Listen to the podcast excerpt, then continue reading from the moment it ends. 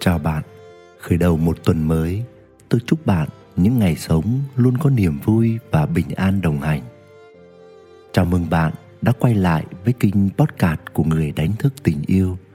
Ngày hôm nay, xin được chia sẻ đến quý bạn một chủ đề về hạnh phúc gia đình mang tên Cảm ơn nửa kia đã cho mình thấy bộ mặt thật của mình. Mời quý bạn thư giãn, thả lỏng và lắng nghe. Rốt cuộc, có vợ có chồng để làm gì?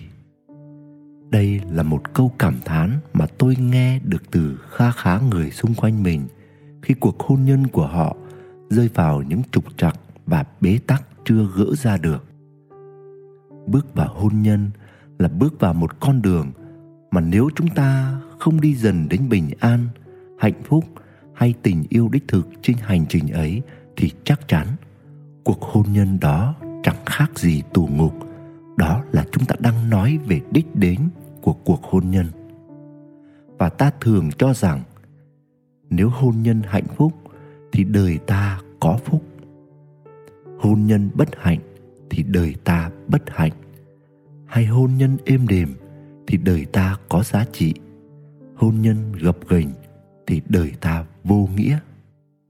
Tôi cũng từng nghĩ như thế, nhưng rồi chúng ta có nhận ra dẫu kết quả của một lựa chọn, một hành động, một quyết định, một tiến trình được xem là tốt đẹp hay tồi tệ, thì những gì chúng ta trải nghiệm trên hành trình ấy cũng như trải nghiệm tiếp theo sau đó mới thực sự là điều giá trị.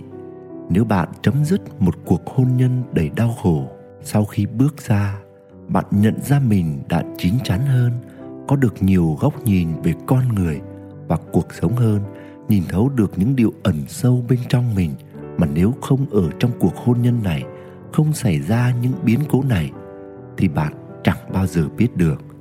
Nếu như vậy thì chẳng phải hành trình hôn nhân ấy, dù đã thật nhiều đau khổ, nhưng nó thực sự giúp bạn trưởng thành. Tôi có chị bạn học, quen biết nhau trong một chương trình học về tâm linh. Hôm nọ, chị gọi tôi rủ rê cà phê và thông báo là chị đã hoàn tất thủ tục ly hôn kéo dài đến hai năm. Trông chị nhẹ nhõm hơn rất nhiều so với thời gian trước đó. Chị cười bảo với tôi rằng, nhiều lúc người ta cứ nói sau tất cả, hãy biết ơn cuộc hôn nhân và biết ơn người chồng của mình vì đoạn đường đã cùng đi qua. Nhưng sao chị thấy chẳng có gì đáng để ghi nhận, chỉ hoài phí thanh xuân rồi để lại một đống hậu quả mà thôi. Tôi cười chọc lại chị, nếu thế chị hãy biết ơn anh ấy vì đã giúp chị thấy được bộ mặt thật của chị. Thật ra mối quan hệ hôn nhân là mối quan hệ giúp soi rọi, thấu suốt và đẩy ra ngoài những gì đang tồn tại rất sâu bên trong mà mỗi chúng ta nén lại, giấu đi hay thậm chí chẳng hề biết.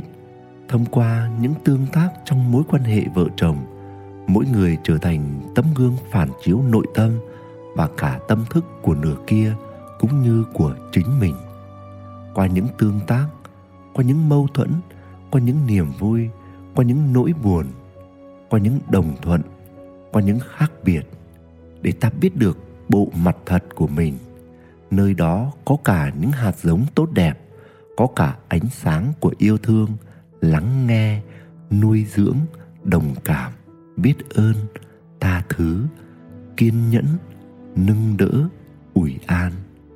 Và có luôn cả những hạt giống của sự phán xét, hơn thua, đòi hỏi, mong cầu, giả dối, thiếu chân thành, nhỏ nhen, ích kỷ.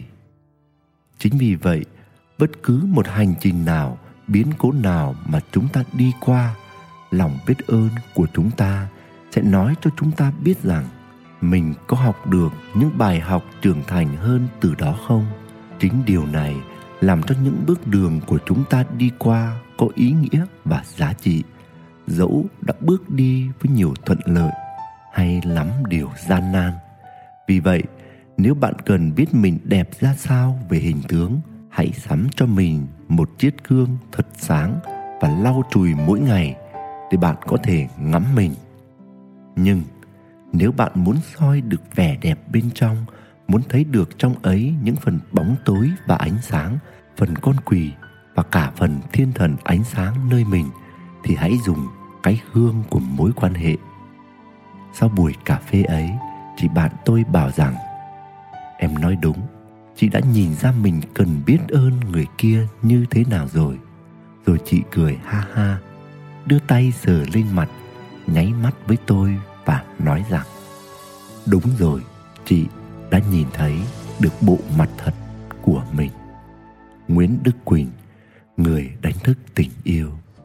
Quý thính giả đang nghe trên kênh podcast của Người Đánh Thức Tình Yêu với năng lượng của một tuần mới.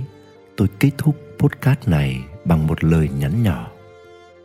Bạn không thể thay đổi những gì đã xảy ra trong tuần trước, nhưng bạn có thể học hỏi từ nó và lựa chọn hạnh phúc trong tuần này. Xin chào.